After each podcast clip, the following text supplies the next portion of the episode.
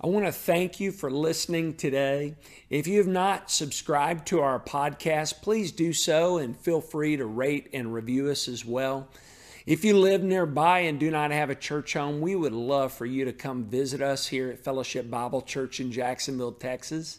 You can connect with us by calling or texting connect to 903 586 6520. If you would like to support the ministry here at Fellowship Bible Church, we would greatly appreciate that as well. To give one time or on a regular basis, you can text GIVE to 903 586 6520. If you live a ways away, we hope you would find a good Bible believing and preaching church in your area to join and serve in and support. Thanks again for joining us. We hope you have a great week. Well, as you settle in this morning, I want to share a scenario with you that I think most of us can, can relate to. Say you go to your favorite restaurant, you order your favorite meal. You have in mind, before you go, exactly what you want, the way you want it prepared, and how you want it served. You get to the restaurant, you, you, you give them your specific order, and they completely mess it up. Can anyone relate to that?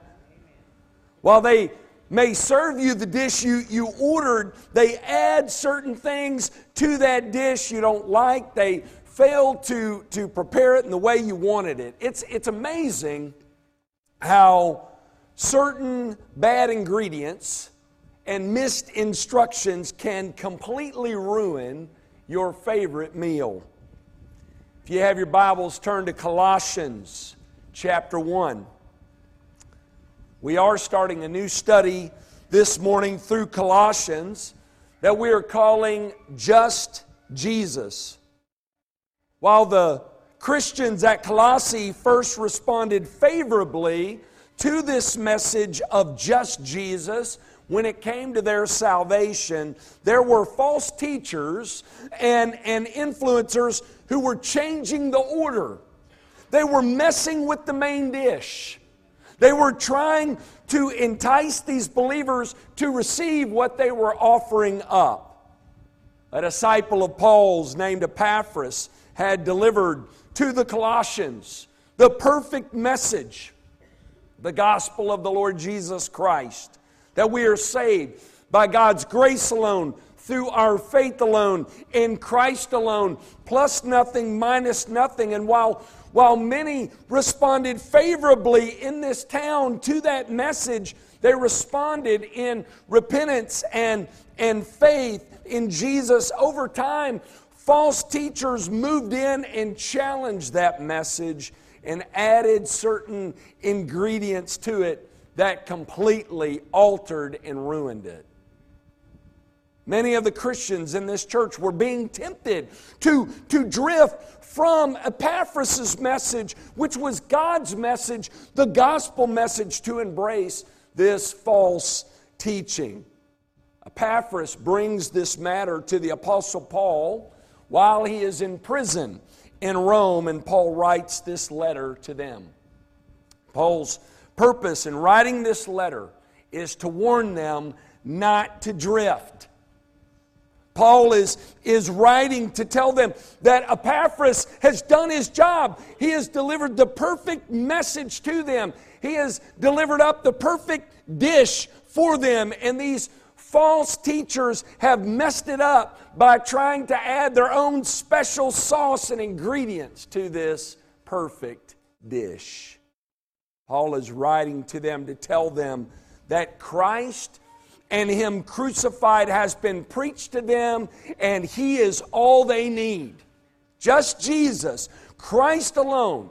He is the beginning of everything. He is the end of everything. He is the center of everything. Paul is writing to remind them of the supremacy of Jesus Christ and the sufficiency of Jesus Christ. Here's your truth for the week. He's writing to them to let them know that Jesus is supreme. He is all you need. He is all you need. He has writing to remind them that the message they received from Epaphras was the true message of Christianity. And throughout this book, Paul will share with them why that message is the best, so they will not drift from Christ, but believe in Him and value Him and love Him and serve Him so that they will live their lives for Him. You're not there, get there. Colossians, New Testament, Colossians 1. For the next several months, we are going to be studying this great book. Yes, I said several months. I know it's four chapters, but there's a lot. Trust me, we got plenty. While I've already done this a bit already, I want to spend the, the, the rest of this first sermon just introducing the book to you, giving you some, some background here. To begin our study, let's, let's, uh, let's look at this and let's start with the outline of the book. This book divides nicely into six parts. In verses 1 through 8, that we'll look at today, you have the background given on the book in the introduction and uh, Paul's greeting as well in verses 9 through 14. You have a prayer that Paul prays for the Colossians. In Colossians 1 15 through chapter 2, verse 3, the Colossian Christians are reminded of the person and work of Jesus Christ because they are being tempted to drift from Christ in his gospel. Paul starts this letter by reminding his readers of Christ's supremacy and his sufficiency. In Colossians chapter 2, verses 4 through 26, Paul addresses the problems at Colossae and what the Colossian response should be. He discusses the issue with the false teachers and their false teachings that they've been exposed to. He encourages the true disciples of Jesus Christ to stand against these teachings by remaining firmly planted on the truth found in God's Word. In Colossians chapter 3, Paul calls for the Christians at Colossae to respond to what he has taught them concerning the person and work of Jesus and his gospel. He calls for them to respond to these false teachings he warned them about by faithfully following the Lord Jesus Christ. And to end in chapter 4, Paul concludes his letter by calling for the Colossian Christians to take the message of Christ like they are doing, like Paul's doing. That's the reason he's in prison. He is encouraging them to do the same. Be, be witnesses of the Lord Jesus Christ. Take this gospel out from the church into a lost and dying world in desperate need of rescue from sin and restoration to God. So here it is, right here the Colossian greeting the Colossian prayer, the Colossian Savior, the Colossian problem, the Colossian response, and then the co- conclusion of Colossians. So that's the, that's the outline of the book. That is where we're headed in this study. Now, let me give you some, some background info on the book that we learn from the first few verses of the book. First, the author who wrote Colossians. We get it from the book, Paul wrote it. Paul wrote Colossians, we learn that in Colossians 1, verse 1. Look at it with me. Paul, an apostle of Christ Jesus, by the will of God, and Timothy, our brother. Now, we are going to, to learn as we continue this study that this letter is unique for Paul in that he is writing to a group of believers that he does not know personally. He has, he has never met them. In Colossians chapter 2, verse 1, he makes mention of how they have not seen him face to face. He doesn't know them personally, but he knows their story because he knows who knows them. Epaphras was a disciple of Paul's, who might have even served time with Paul for a time while he was in prison. There's mention of that in Philemon 23. And uh, many believe that, that Epaphras might have heard Paul preach in and around Ephesus when Paul was, was ministering there. And he is believed to be, Epaphras is believed to be the one who starts the church in Colossae. He visited Paul while he is under house arrest in Rome and shared with him about the church that had been started in Colossae about their faithfulness, but also about their struggles, which prompts Paul to write this letter. So while Paul does not know them, he gives them his credentials as an apostle of Christ Jesus because they may not be as familiar with Paul. So he lets them know who he is. He gives them his credentials so that they will take to heart the correction and the instruction that he gives them in this letter. He lets them know he is an apostle of Christ Jesus. And we, we learn in the book of Acts that Paul, he had been, he had a unique encounter with Christ, right? He had been commissioned directly by Christ. He was an apostle of Christ Jesus. He says, by the will of God, and therefore should be recognized by them as a leader in the church. So Paul establishes his authority here so that they would listen to the instruction that he gives. Now, while Paul establishes his authority to exert influence over them, it's important to note here that he's not doing so in a prideful way. He's not boasting about this at all in an arrogant and showy way. Notice in the same breath, he humbly includes Timothy, his fellow laborer and brother, as a co sender of this letter. Paul also mentions Epaphras whom they know well. He tells them that Epaphras is a beloved fellow servant, a co laborer and faithful minister of Christ in verse 7. Epaphras had shared their story.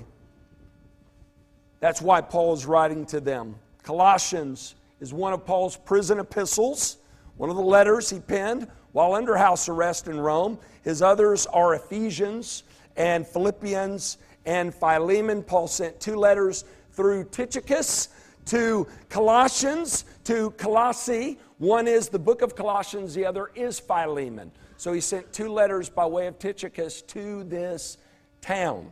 All right? The audience for Paul. Paul is writing to Christians at Colossae. Again, we learn that from the text. Look at verse 2. To the saints and faithful brothers in Christ at Colossae. At the time when Paul wrote this letter, Colossae was a Roman province in Asia. I have a map of it up here for you on the screen of where it's located. It's about 100 miles east of Ephesus. Notice that it is close to the cities of the seven churches that John addresses in the book of Revelation. While exiled at Patmos, John wrote to churches of Ephesus, Smyrna, Pergamum, Thyatira, Sardis, Philadelphia, and Laodicea. There is no mention of Colossae by John in Revelation. The reason is because the book of Revelation was written toward the end of the first century, and it is believed that this town, the town of Colossae, was, was struck by a natural disaster in the first century. Historical sources tell us that Colossae was wiped out by a devastating earthquake in the first century. If you were to visit the city today, here's what you would find. Go to the next pic. It's a desolate area. The city and the people of Colossae were not long for this world. While that is the case, Paul wrote this letter to them, and the truths that he shares with them, they speak to our church today. While this town had been wiped out in the first century, God's word is living and active, sharper than a double edged sword, and it speaks to us today. While nations come and go, rise and fall, God's word is everlasting. Amen? While the church did not last the century, Paul's letter to them is very, very important to us. The issues that they were having are issues that we're faced with today. And the message Paul gives is the message we need most. It's also a reminder to us that we have no idea what a day holds for us. While we are here today, we could be gone tomorrow, which is why we must make each day count for Christ. One of my favorite quotes that we have hanging in our home is from C.T. Studd, where he says this look at this quote Only one life, twill soon be past. Only what's done for Christ will last. We should make our days count for Christ, believers. Paul is going to encourage the Christians in Colossae in the same way. So, this letter is addressed to the saints, the faithful brothers in Christ in this city. But of course, God intends for this book to be read and studied by us, His greater Christian audience. Before we move on from this point, let's focus in on that word saints. Look at verse 2. It's addressed to saints and faithful brothers in Christ at Colossae. Who is Paul talking about when he talks about saints? When we hear that word, some of us think of a bunch of old dead guys who are statues now, right? Or, or sometimes we'll use that as an endearing term. Oh, here, she is such a saint. I have people say it about me all the time. Yeah. Especially my wife. The Greek word is hagios. Hagios, it means holy, dedicated, set apart ones. Paul addresses those in this city who have been set apart by Christ, those who have been redeemed. The title has nothing to do with the good works they have done, but the good works Christ has done on their behalf that has been applied to them by faith. Saints refers to believers who have turned from their sin and are now trusting in Christ alone for salvation. Notice Paul also says he's writing to faithful brothers in Christ. Now, this is not to be separated from saints, but really a definition of the word. Paul is explaining here the activity of saints. Paul's not saying I'm writing to those who have been saved by God, and I'm also writing to those who are faithful. We tend to separate the two. Scripture doesn't do that. We all mess up, right? We've talked about this before. We, we all struggle. There are no grace graduates in here this side of glory, but the Bible teaches that God's people are those types of people who follow Him, who trust in Him, who, who are faithful to Him. While they mess up, they're messed up about messing up and they pursue godliness.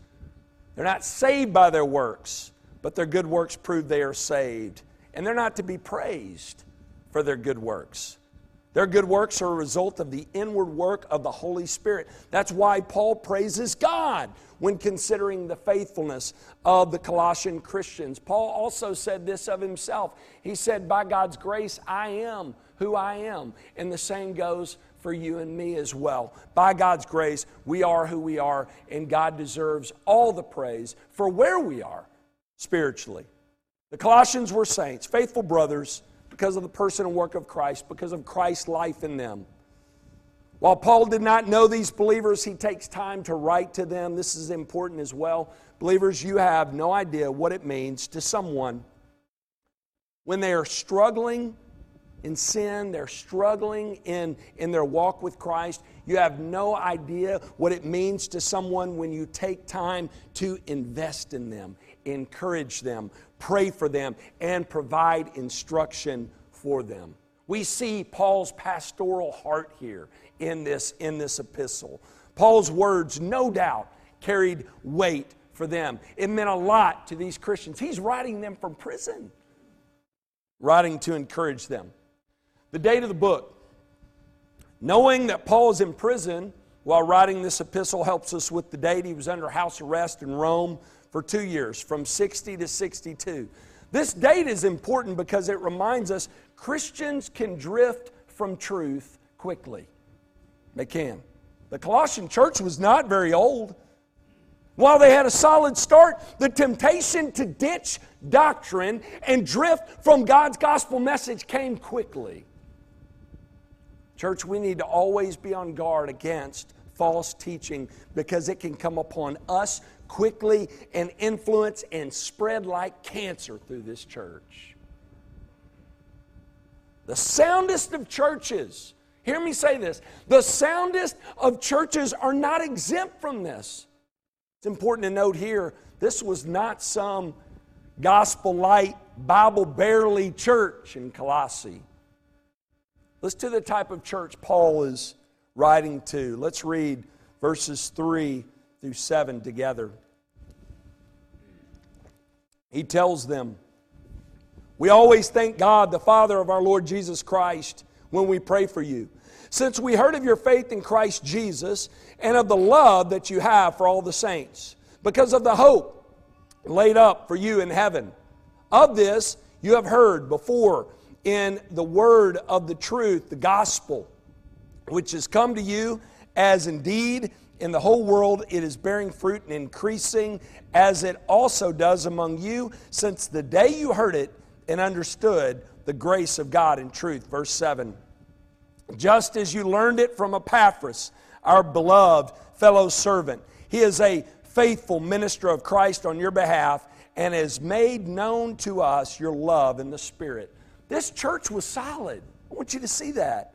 We, we often think only weak churches are in danger of false teaching. The church at Colossae was started by a disciple of the Apostle Paul's. He was at one time a, a, a fellow prisoner of his. Epaphras was solid. Again, Paul says of Epaphras in verse 7 he's a beloved fellow servant, a co laborer, a faithful minister of Christ. Epaphras had shared with them the true message of the gospel of the Lord Jesus Christ. Paul says here in verse 5 You have heard the word of truth, the gospel. You heard it. You understood it. You understood the grace of God in truth. You learned it from Epaphras. Not only had they heard it, not only had they understood the gospel, but they responded positively to it. Again, Verse 3, Paul says, We have heard of your faith in Christ Jesus, the love you have for all the saints, the hope you have for heaven. Paul says in verse 7 that Epaphras had made known to him their love in the Spirit. Solid group of believers. So much so that stories of their faithfulness were the subject of Paul's prayers. We're going to talk about that in the next couple of weeks as we look at Paul's model prayer for, for the Christians at Colossae. He said, We always thank God the Father of our Lord Jesus Christ when we pray for you.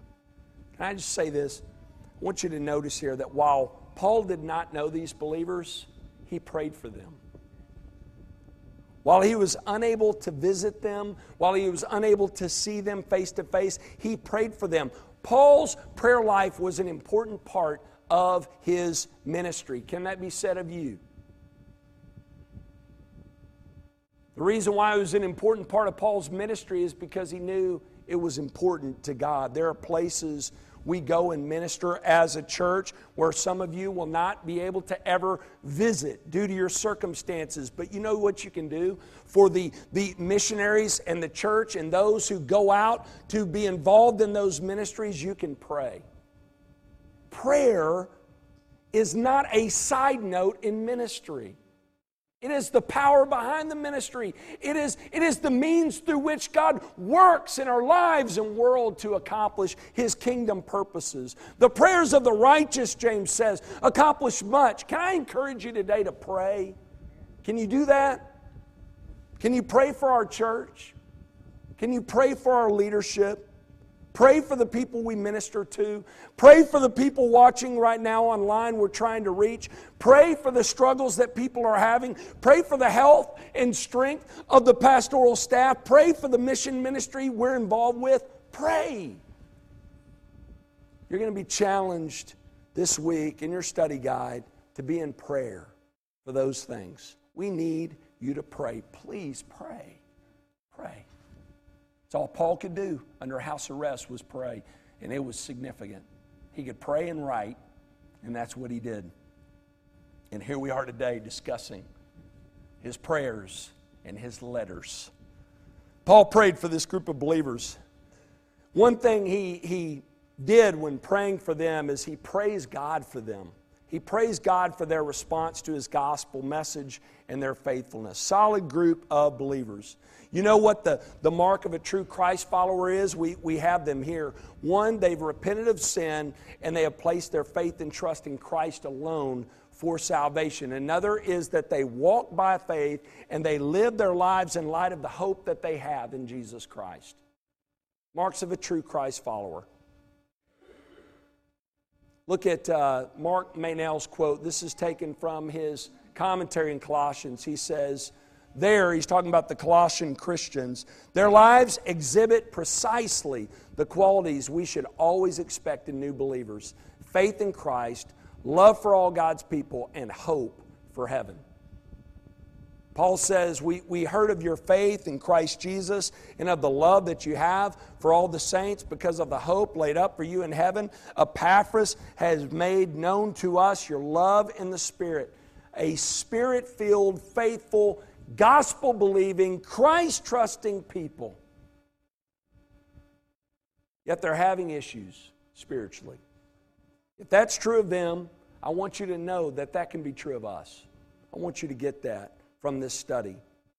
That can be true of us. Therefore, Paul's words to them should be studied by us so we can be on guard against the attacks of the enemy and the false beliefs and practices that can threaten our church and cause people to drift spiritually. That is why Paul is writing to them. Let's take a closer look at the reason he is sending this letter. The reason for his writing is this Paul is writing to a church being tempted to drift spiritually and is reminding them of the supremacy and the sufficiency of Jesus Christ. There it is.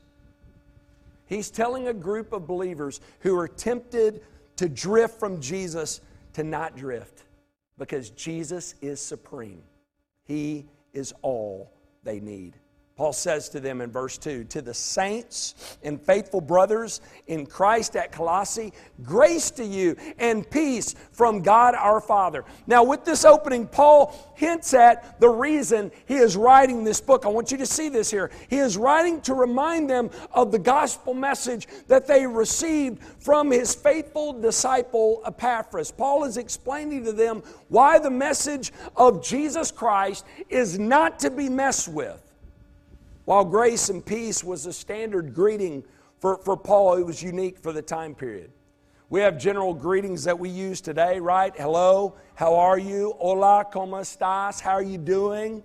How are things going? We have this standard greeting that we use everywhere, and this was a case in Paul's day. But I want you to see here Paul's greeting, while standard for his epistles, was unique for the time. This was a greeting he used when he was writing to believers. While it did mean what our greetings mean, I hope things are well with you, there's more to this greeting than just that. What Paul is doing when he says grace to you, grace, underline that word, peace from God our Father and our Lord Jesus Christ. He is reminding the Christians at Colossae of the amazing grace and the amazing peace that, that has been provided for them by God through Christ. The message they believe from Epaphras. The words grace and peace are used several times in this book. Paul begins and ends this letter with grace to you. Colossians 1 2, grace to you. Colossians chapter 4, verse 18, grace be with you. This book, the book of Colossians, begins and ends with the amazing grace of God.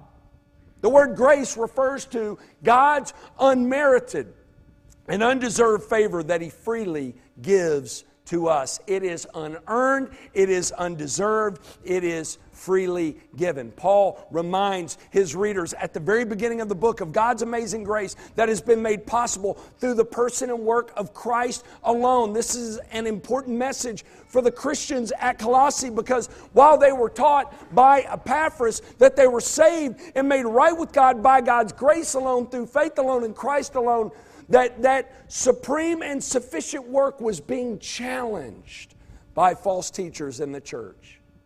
As we have said, a man named Epaphras started this church. He heard the gospel from Paul. He took that message to the Colossians. Many responded in repentance and faith. Church was started in that city. They had a great beginning, but they eventually began to have issues. Certain false teachers began to crop up in the church, and they were confusing these young converts. While they were speaking favorably of Jesus, hey, we're fans of Jesus. You ever heard that? We love Jesus. We love Jesus. We're fans of, of, of Jesus. They were adding to his gospel message. They were teaching these young Gentile believers that the Christian faith, Paul and Epaphras proclaimed, it's good, but it's missing a few things. It's missing a few ingredients. They were teaching these Gentile converts, we're going to learn, that, that, that they were missing a key ingredient in their life, which was the observance of Old Testament Judaism. Now, this had been settled at the Council of Jerusalem. You didn't have to become, as a Gentile, more Jewish to be a Christian. We're all saved by God's grace alone, through faith alone, in Christ alone. But they were saying, yeah, but if you want, you want to be a little closer. You need to observe these old Jewish observances. You need to keep the law and the feast and the festivals. These false teachings also contained a strange mix of pagan beliefs and practices as well. This was just a, these teachers were just teaching a hodgepodge mix of Christianity and Judaism and paganism. Epaphras hears about it, seeks Paul's help. And, and Paul writes to these believers and spells out many of these errors for them in Colossians chapter 2. One in particular we find in chapter 2, verse 18. These false teachers were teaching about these angelic go betweens, these angelic intermediaries. We're told in Scripture very clearly that there is one God and there is one mediator between God and man, the man Christ Jesus.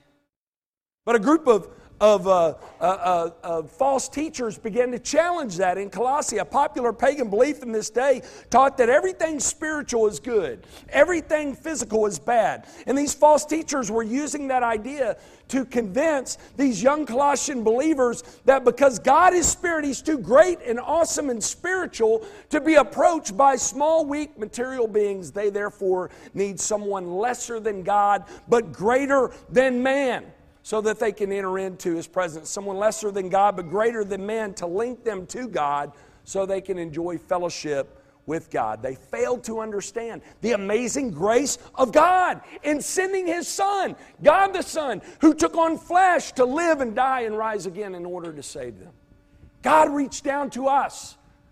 He became one of us in the person of Jesus in order to save us. They had, they, they, these teachers were, were moving them away from that message. They're being tempted to, to drift from the message that taught that God the Son, the Supreme One, Creator, King over all, King Jesus, had condescended down to them, had become one of them in order to bring them to God.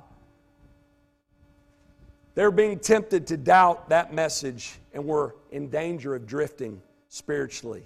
These false teachers were also calling into question the clarity of the gospel message that was taught publicly by Christ and his apostles. They, they reported that with it there was this cloudy, this private message about a, a secret, special knowledge that only a few people possessed. How many of you, when you were young, you uh, played in a fort or a clubhouse? Any y'all do that? And somebody had to have a password to get in, right? One of your friends had to have a password. That's kind of what they were doing.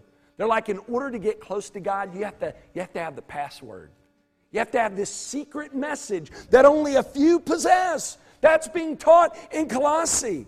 And that message is being taught today. There, there are books written today that are bestsellers that appeal to this way of thinking. There are cults that go door to door that say, We know more about Jesus than you do. We know more than what's in your Bibles, more than what they share in your churches, more than, than, than the majority of people know. And if you follow us, we'll give you this special sauce. We'll give you what's missing, this secret ingredient. We will give you this special message. We will share with you this special way of how you can be even, even closer to God. Believers, you need to be on guard against this door to door deception that's taking place.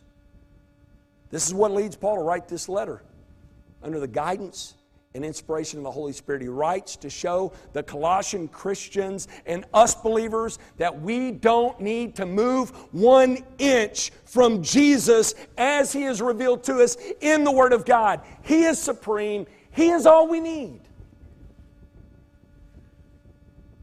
I need to be removed from this church if my message ever deviates from that.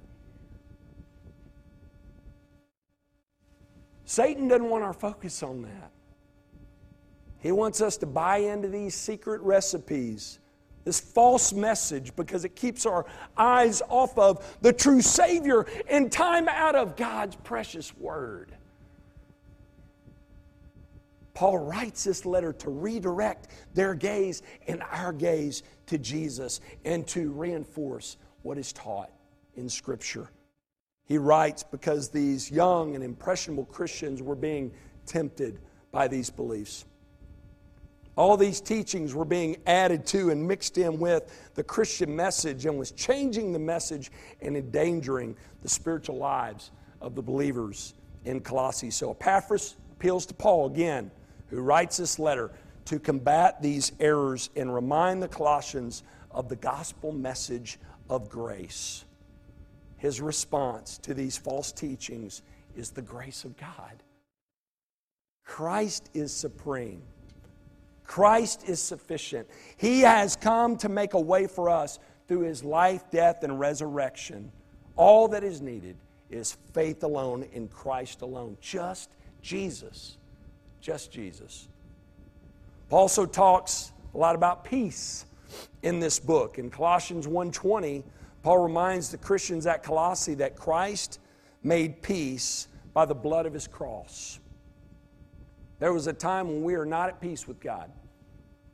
We were his enemies. We were far off. We were estranged from God because of our sin, but we learned here from Paul that God has done something about it. Hallelujah. God made a way for us when there seemed to be no way. He has made peace with us when there seemed to be no chance whatsoever at peace at all. He has done it through his son Jesus, through the shed blood of Christ. Christ came. He lived, He died, He rose again to make peace between God and us. That's the reason we come into this place rejoicing. That's the joy in our hearts, believers, right there. He has made peace. He has done it through the life He lived, the death He died, and through His resurrection. What Adam failed to do, what we could never do, Christ has done for us. So Paul reminds us, the reader, at the beginning of this book, in the first half of this letter, that God has brought about peace for us through Christ. Paul wants his readers to know that peace and favor with God, they do not come, listen, they do not come from personal piety, they do not come from outward religious practice, they do not come from empty religious ritual, they come through faith alone in Christ alone. R. Scott Pace, in his commentary on Colossians, says this. Look at this quote. We're almost done. The gospel and the grace of God are inextricably intertwined. In contrast to the works oriented Colossian heresy, God's gracious gift of salvation cannot be earned and is entirely undeserved. Christ alone has made peace for us with God, and He made it by His blood that was shed at Calvary. We are saved by God's grace alone, through faith alone, in the person and work of Christ alone. And the question I want to leave you with today is Have you responded favorably to this gospel message today? Have you forsaken your sin? Have you turned from your sin? Are you trusting in Christ alone for your salvation? If not, that's your invitation today. I urge you today turn from your sin, bow the knee to King Jesus. Place your faith and trust in Him alone for salvation and be saved today. Let's pray together.